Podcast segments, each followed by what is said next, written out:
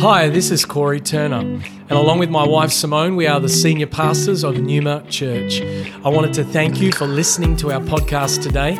You're about to hear a message from one of our team that we pray builds your faith and empowers you to follow Jesus more closely. Enjoy the message. Well, Numa Church, it is an honor to be uh, back from a short break and to be bringing the word to you today.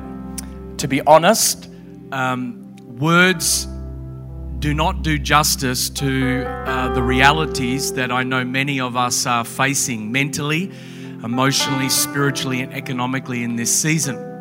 And uh, I have been beyond burdened for not just our congregation, but like you, our wider community, our city, our state, our nation, the world. Once again, we find ourselves lockdown number five. We are pushing nearly 180 days of lockdown in this city. And right about now, I know that that's wearing thin for all of us. Uh, it's oppressive, it's unsustainable to our normal way of life.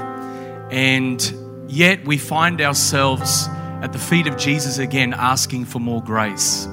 And when I have pondered upon things that are happening around me, how that has made me feel, let alone what I have seen in the wider community around me, the only response in seasons like this is to lift holy hands in prayer and to ask God for more grace. And I've discovered that as I would do that, in faith, He responds. And so I'm going to pray before I believe I bring the word that God has for you, for us, and for the body of Christ in this season. I'm going to ask you to lift holy hands with me.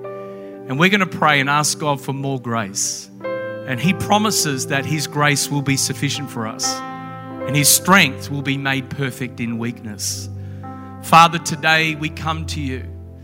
And Lord, we don't ignore our feelings. We don't try and just distract ourselves from the numbness of the reality that we're all facing. We acknowledge it today, it's real. But God, I thank you that, Lord, there is abundant, sufficient grace that is available for us at our time of need. And your word says in James 4 6, you give more grace. And so, as we lift holy hands in prayer right now, I pray for an abundance of more grace to be poured out and given by faith into every single person's heart right now. That God, many of us are facing real significant challenges mentally, emotionally, spiritually, relationally, economically. And Father, we cannot do this without your grace. But we know, oh God, that when we come to the end of ourselves, there is more grace. When we come to the end of ourselves, oh God, you begin to do what we cannot do in our own strength. So, Holy Spirit, right now, I thank you that there is an anointing upon this moment and upon this word. And I know it is going to break oppression off of our lives. And I know it's going to lift burdens off of us. We put on a garment of praise instead of a spirit of heaviness. And we ask, Holy Spirit, right now, invade every home, invade every heart, invade every street, however vacant or filled. Father, right now I pray, Holy Spirit, Lord, come and intervene into the affairs of humanity, oh God, and bring about, oh God, a divine move of your Holy Spirit. And we declare, just like Jesus prayed, Your kingdom come, Your will be done on earth as it is in heaven. Fill us with your Holy Spirit. Fill us with the spirit of faith in this season. Oh God, encourage our hearts, minister to the needs in our lives, and let the name of Jesus continue to be on our lips, continue to be our focus. In your name we pray. And everybody said, Amen. Well, I want you to turn with me to Isaiah, Isaiah 43, 18 to 19. Uh, Holy Spirit, during the last few weeks, speaking to me out of this passage. Just two simple verses, and yet they have such a profound impact and implication for us today in uh, 2021. The prophet Isaiah declares God is speaking through him. Remember not the former things, nor consider the things of old. Behold, I am doing a new thing. Now it springs forth. Do you not perceive it? I will make a way in the wilderness and rivers in the desert. Today, I want to speak to you on the subject from restriction to revival. Recently, God began to speak to me about the body of Christ being in a transition season from restriction to revival. And He gave me several insights. He said 2020 was the start of this transition. Many people were looking to 2020 as being the peak of a outbreak of a move of God across many churches. He said, No, in fact, 2020 is the start of a three to five year transition for the body of Christ leading up to 2025. And he said, This is a season where the body of Christ, my church, will let go of old wineskins and embrace new wineskins to move with the new thing that I am wanting to do across the earth. He said, You can't put 10 litres of new wine into an old wineskin that only contains five litres. God says, I'm using natural things to shroud the work of my spirit behind the scenes. Many people have been saying, wondering, is COVID and this pandemic the new reality? No, it's not. COVID pandemic isn't the new reality. But God uses those things that the enemy means for evil for our good. He is using it to transition his church into the new thing that he's wanting it to be so that it can carry the, the new move of God that he's bringing upon the earth in this hour. God says, What will emerge will be a work of my spirit and not a work of man. It won't be something that you and I will be able to control. In a season where there is very little that we can control, God is changing the chess pieces on the chessboard. He is working behind the scenes. Sovereign God is on the job. He neither slumbers nor sleeps and he's moving and he's shifting and he's doing things no man or woman can do. He said, My church is in a chrysalis stage of metamorphosis. It's changing its spots for wings. It's no longer going to crawl along, but it is going to soar to greater heights for my glory and the extension of my kingdom. God is not just about trying to make this world better. He's actually about calling a people out of the spirit of the world and into the church. And He will use whatever means necessary. He hasn't sent this pandemic, He's not the author of these restrictions, but He'll use it in order to achieve His sovereign purposes for us. You see, transition is a time of birthing new things. For a caterpillar to transition into a butterfly, it must enter into the chrysalis. What is a chrysalis? It is a hard shell that a caterpillar molts into to protect itself during transformation. And it takes approximately 10 to 14 days in the chrysalis for a caterpillar to emerge as a butterfly. And the challenging thing is, if you help a butterfly out of the chrysalis before it's ready, you actually deform its wings. Its wings become permanently deformed and it is unable to fly and fulfill the purpose which the chrysalis is serving in the transition of that insect. The struggle of the chrysalis is the very thing that is needed to help that insect transform into an animal that can fly. You see, just as the struggle of transition in labor for a mother to be is the crucible moment before a baby is born, so too the struggle of the chrysalis in this hour and in our spirit is the birthing position for a new move of God's Spirit across the earth. If you've struggled at all in this season, you are not an exception to the rule. You are not alone. We have all struggled in different ways in this season. You and I are in the chrysalis stage of transition. There is a metamorphosis that God is wanting to do in the heart of the church so that His sovereign purposes can be established, not just in your individual life, but right across the body of Christ. You see, transition is when God allows a contradiction to strip away our contentment with an inferior purpose for our lives. I want to say that to you again. Transition is when God allows a contradiction to strip away our contentment with an inferior purpose for our lives. Some of you would have heard the story of my wife and I when we were leading a growing church plant, one of the fastest growing church plants in Melbourne at that time. And we were content. This was our whole future from a ministry perspective, economic perspective, our family's perspective. And yet I started to pray a dangerous prayer God, I want to be a kite in your hurricane. Can I just say to you, be careful what you pray for because God takes your prayers seriously. And you may feel like I'm praying, but nothing's happening. Oh, let me tell you, there's a bowl of intercession that is being filled up in this season. And one day it's going to get poured out, and all that you've been praying for will become a reality if it is God's will and it is in faith. And you're going to see things happen. You've got to be careful what you pray for. And so the Holy Spirit said to me, You have no idea what you're praying for. And I said, I know, uh, but I'm praying it anyway.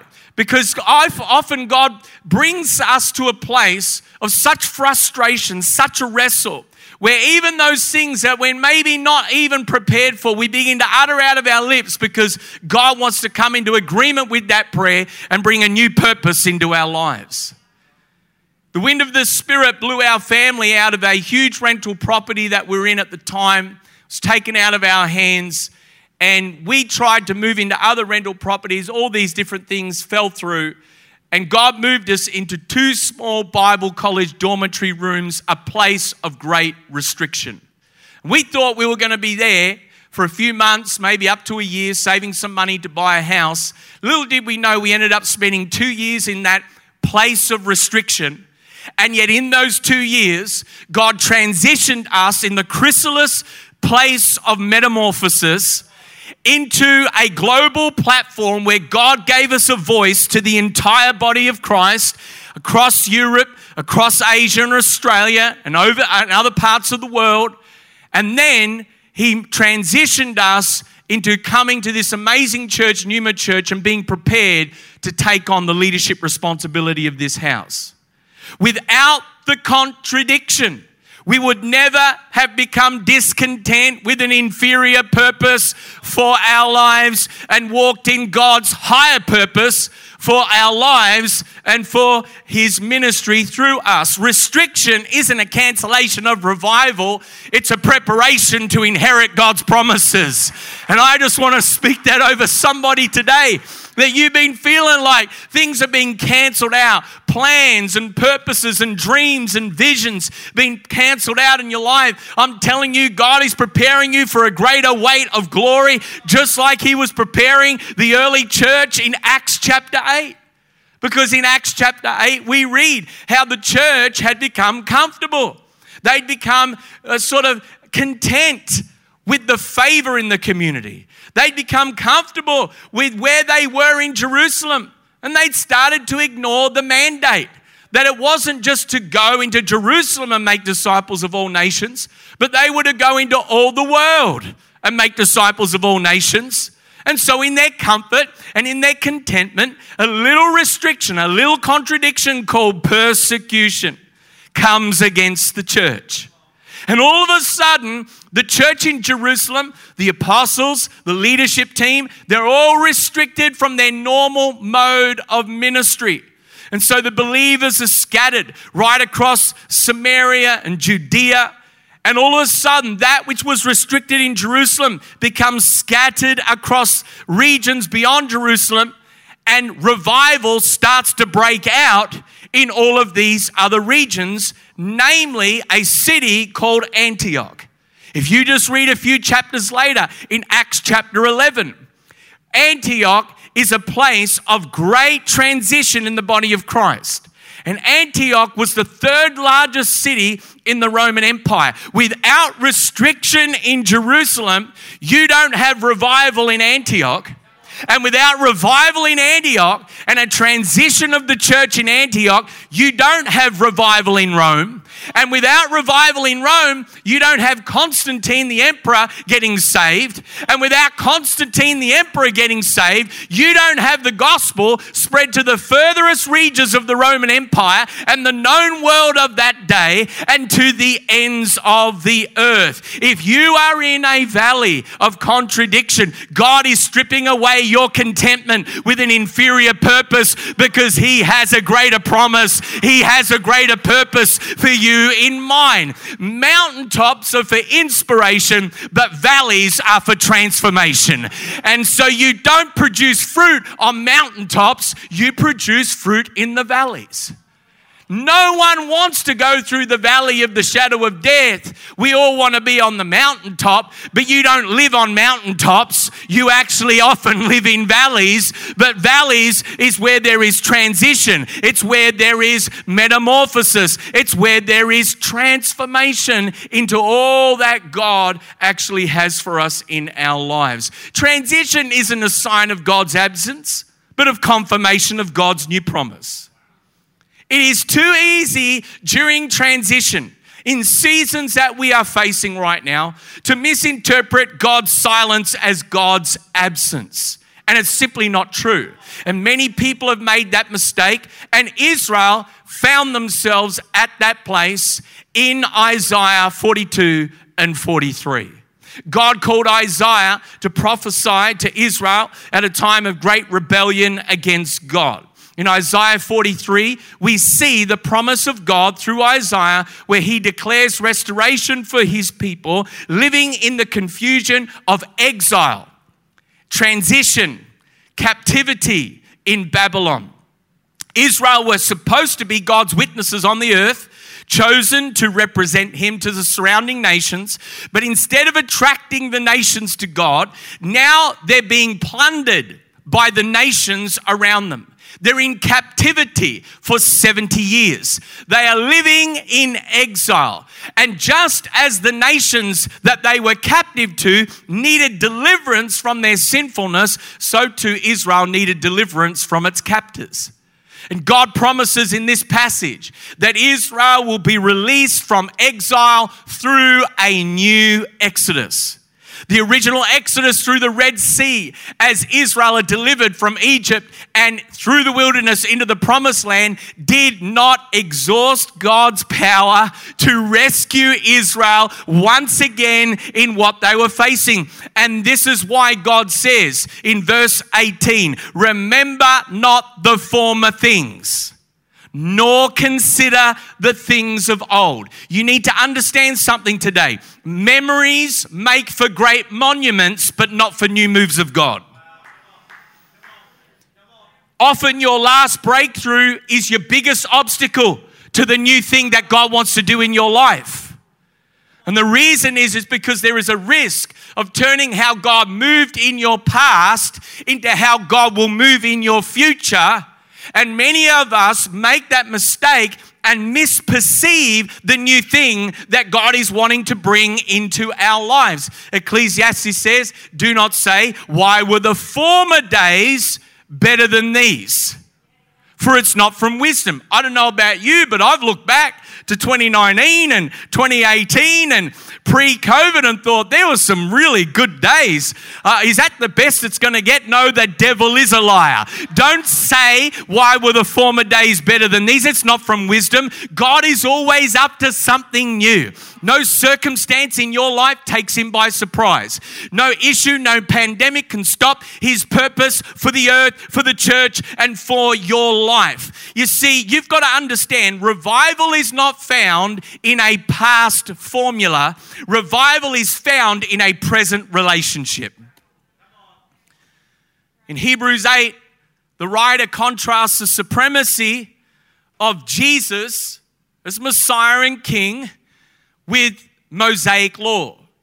And God comes to Moses on the mountain, sees, see that you build and make everything according to the pattern that I've shown you on the mountain. And I've heard lots of messages and and maybe even preached once or twice before. See that you make everything that is built according to the mountain, except the purpose of the Hebrew writer in Hebrews 8 is to actually point out that the Mosaic law and that which was scripted and written back then in the past was inferior to the person of Jesus Christ. And what the writer is exhorting us is to look to Jesus as the pattern. Jesus never said, here's the past formula. Jesus said, here is the person. I am the way, the truth, and the life. No one comes to the Father except through me. And so we're going to stop looking to old patterns of how the church once did what it did. And we're going to start to look into the new person, the new pattern, and the revelation of Jesus. What did Jesus do? John 5 19. I only ever do that which I see, that which I perceive, that which I have a vision of what my Father is doing. When Jesus was presented with a particular issue, sickness, illness, challenge, lack, he never dealt with the same issue the same way. Because following Jesus is not found in a formula, it's found in a relationship, it's found in a revelation. When God asked Abram, to leave his country in Genesis 12, to leave his father's house and go to the land that he would show him. And there he would make of him a great nation. And there he would bless him. And there he would do great and mighty things through him. The first act of obedience was to let go of the past. And only then, it was conditional. And only then would God bless him. You only qualify for the new promise when you let go of the old blessing. And many of us are holding on to the old blessing, holding on to, oh, I wish it was that. When God's saying, I want to bring a new promise, I want to bring a new thing. Yes, it is going to look different. Yes, it is. He's doing a new thing. But God has something greater, better in mind. It's an upgrade. Forget lockdown 5.0. It's God's blessing 100.0. God is wanting to bring you into something that you got to let go of the past so you can grab a hold of the future. What is the one thing that you are holding on to that's stopping you from inheriting the new promise?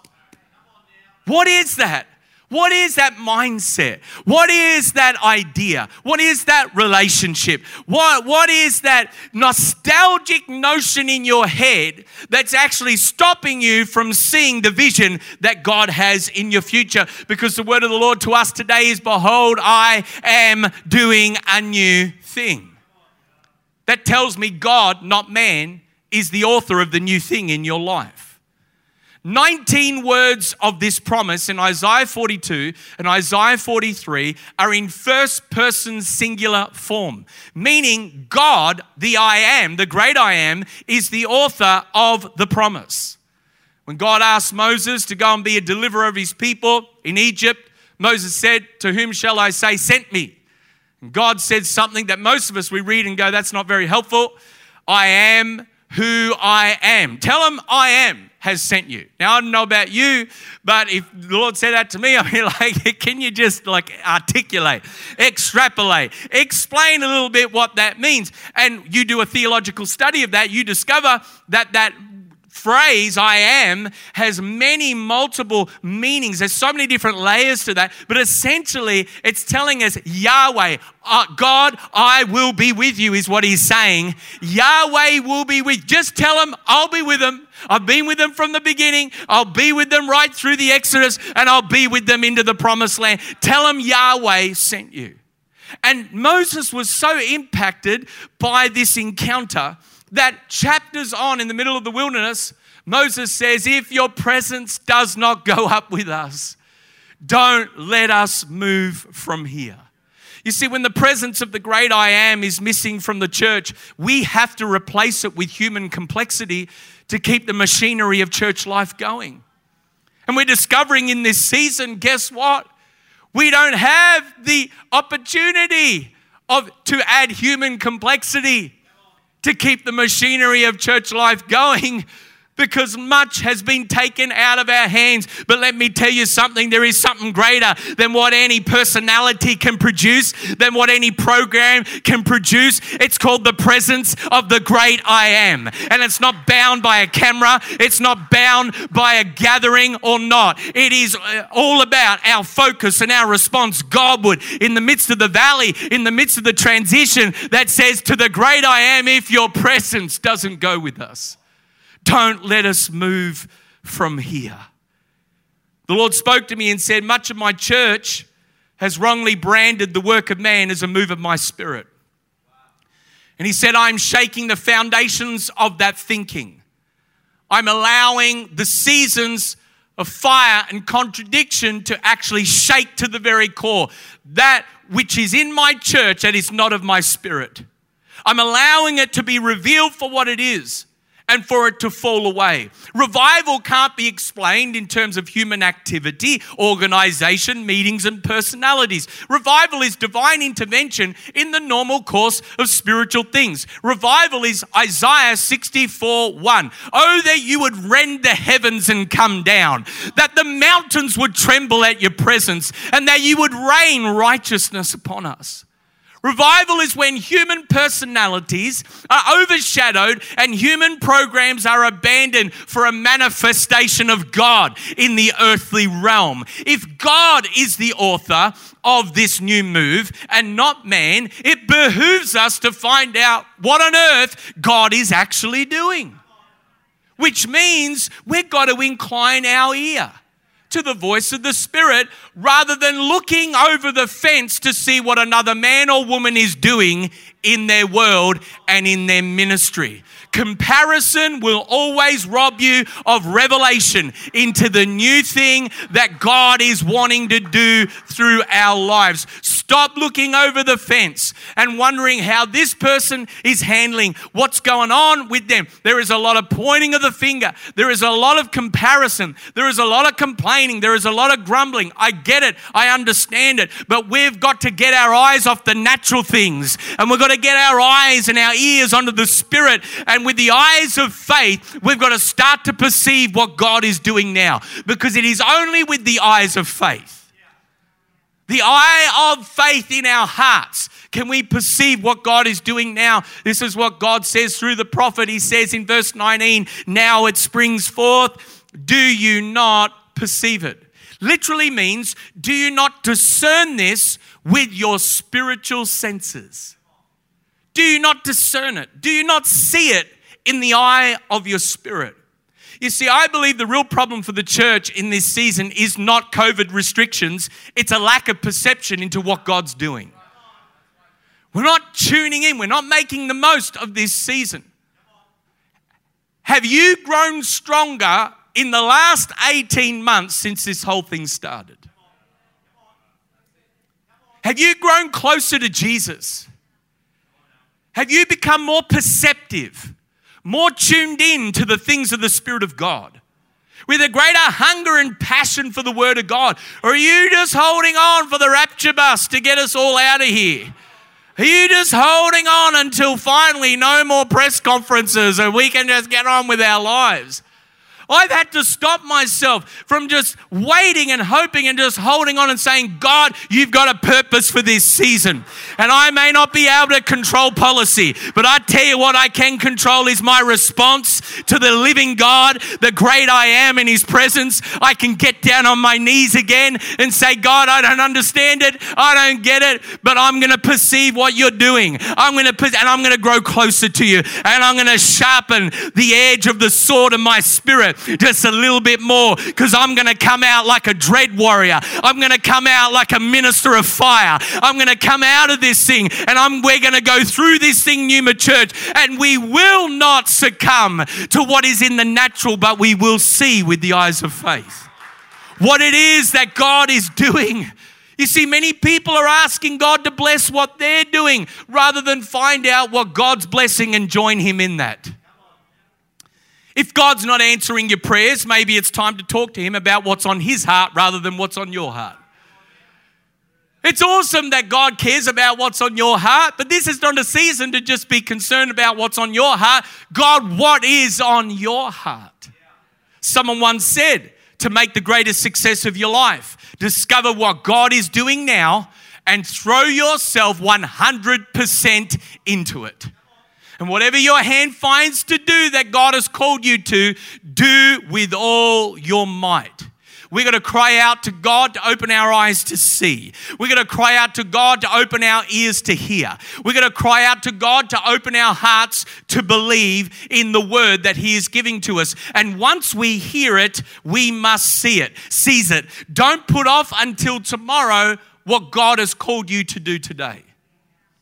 There are two dimensions of time in the Word of God there is chronos time and there is kairos time. Chronos time is the ticking of the clock and the turning of the calendar. Most people live their lives by the ticking of the clock and the turning of the calendar.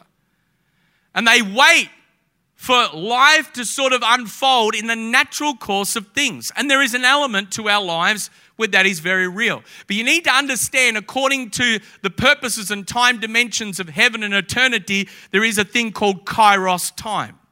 That is that God appointed window of opportunity where God is doing something that if we don't perceive it, we're going to miss it. We've got to perceive in our individual lives, for our marriages, for our children, for our finances, for our ministries, for our church, for our businesses, for all that we're involved in. We've got to stop and pause and lean in and perceive God, what are you saying to me? What do I need to do? How do I need to go about it? Because if we don't perceive it with the eyes of faith, we're going to miss the kairos moment that God is bringing into our lives. Procrastination is another form of disobedience and is the enemy of faith. Israel spent 40 years waiting for something that only took 11 days. Why? Because they lacked the perception of faith. They looked in the natural at the giants before them rather than looking at the creator of the heavens and earth that were calling them into the fullness of the promise. Don't ever draw a wrong conclusion about God's intention for your life just because there is a giant of intimidation that you see on the screens and that is coming against you. The devil is a liar. It's a smokescreen that is trying to lull you into a place of passivity, that is trying to bind you up in a spirit of fear. And I'm telling you, the word of the Lord today is you've not received a spirit of fear, but a power, love, and a sound mind. And I pray and prophesy prophesy a sound mind over you today, over our city today, over our church today, that we would begin to see with the eyes of faith. 2 Corinthians 5 7 says, We walk by faith and not by sight when my, before God healed my father of an acute stroke, as I'm there in that hospital room, there was nothing in the natural that would indicate to me he was going to be dramatically healed within 30 minutes. Not one thing. In fact, when I prayed for him in faith, nothing happened in the moment. You might be praying in faith, you might be declaring over your life every day, and nothing's happening. But I'm telling you that if you just keep praying, if you just keep prophesying, prophesying the word that God has given to you. Your eyes shall see, your ears shall hear. And 30 minutes later, he was upright out of that bed. He was talking, he was he was smiling, he was doing a jig, he was doing a dance, and he did a hop, skip, and a jump out of that hospital ward in exactly 48 hours. Because I'm telling you, the devil is a liar, but God is a revealer of truth. And we, when we bring the eyes and perception of faith to that which we cannot cannot see in the natural, but we see it, we hear it in the supernatural, something begins to change. Something begins to shift. You see, it's through faith, God will make possible what appears impossible. This is what he says to Israel I will make a way. Not you. You can't make any way at the moment. You can't walk into any office and just say, let's just all stop this nonsense and let's get back to normal life. You have no power. But God says, Israel, what you can't do, I will do. I will make a way in the wilderness.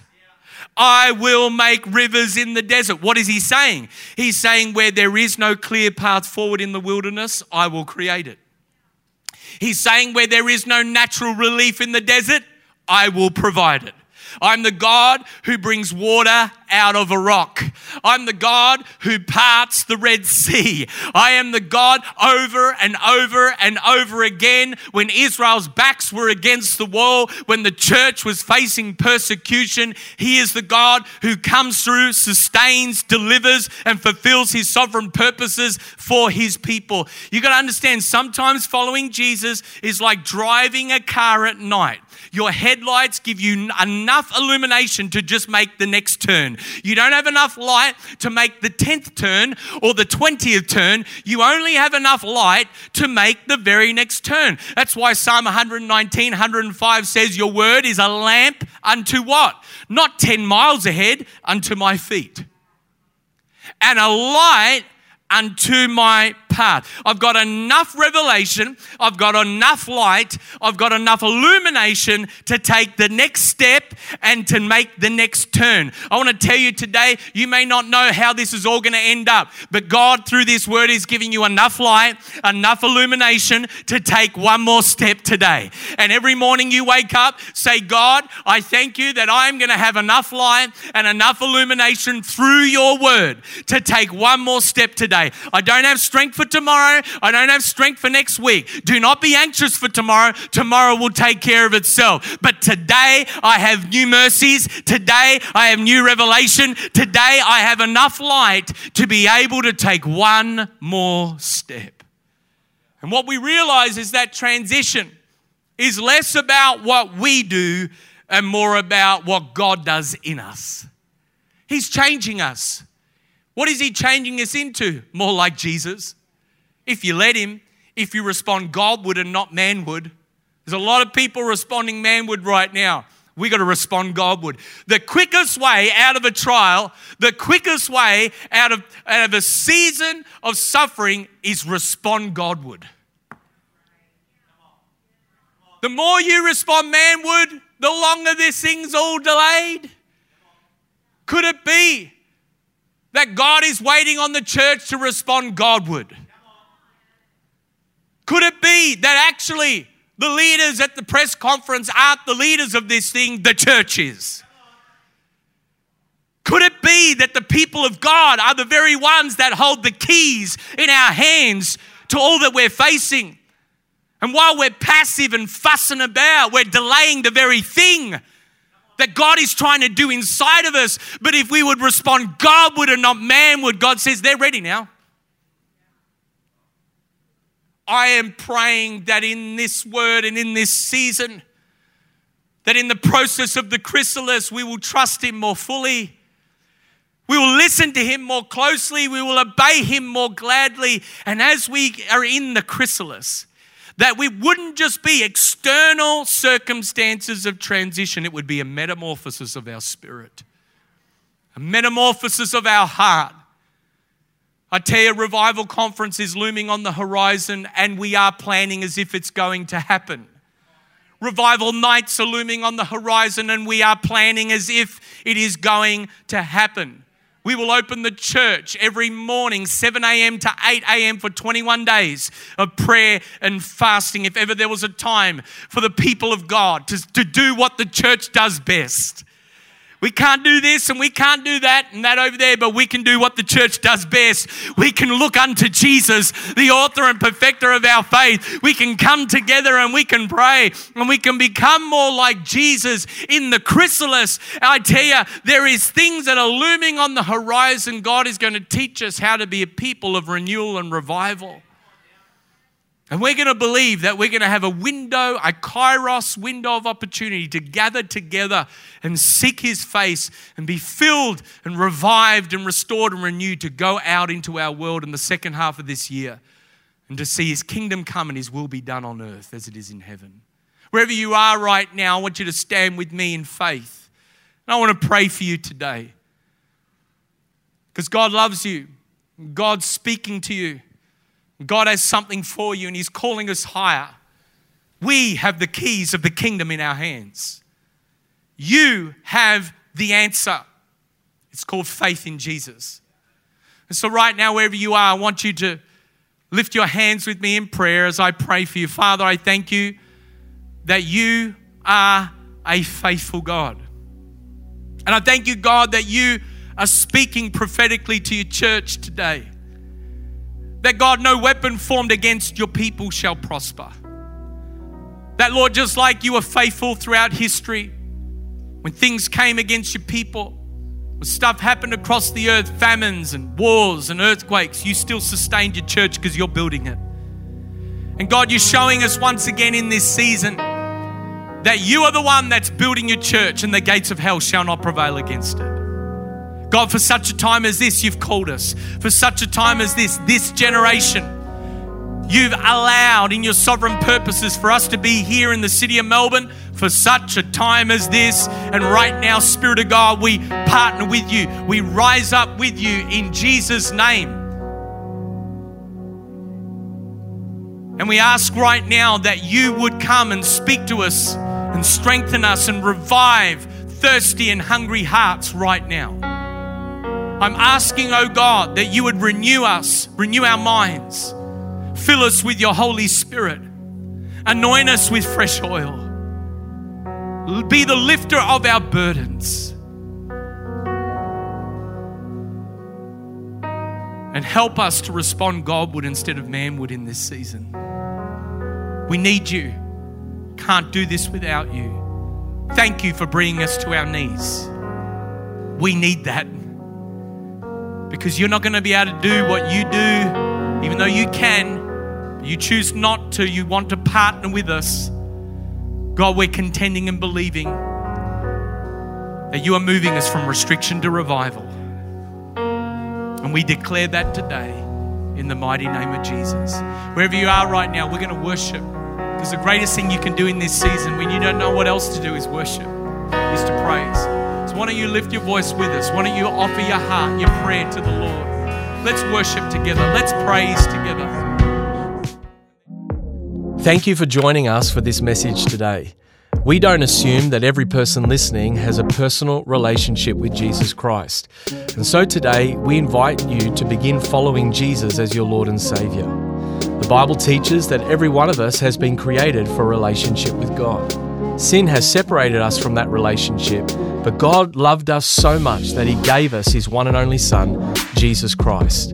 Jesus lived, died, and rose again conquering sin, Satan, and death itself.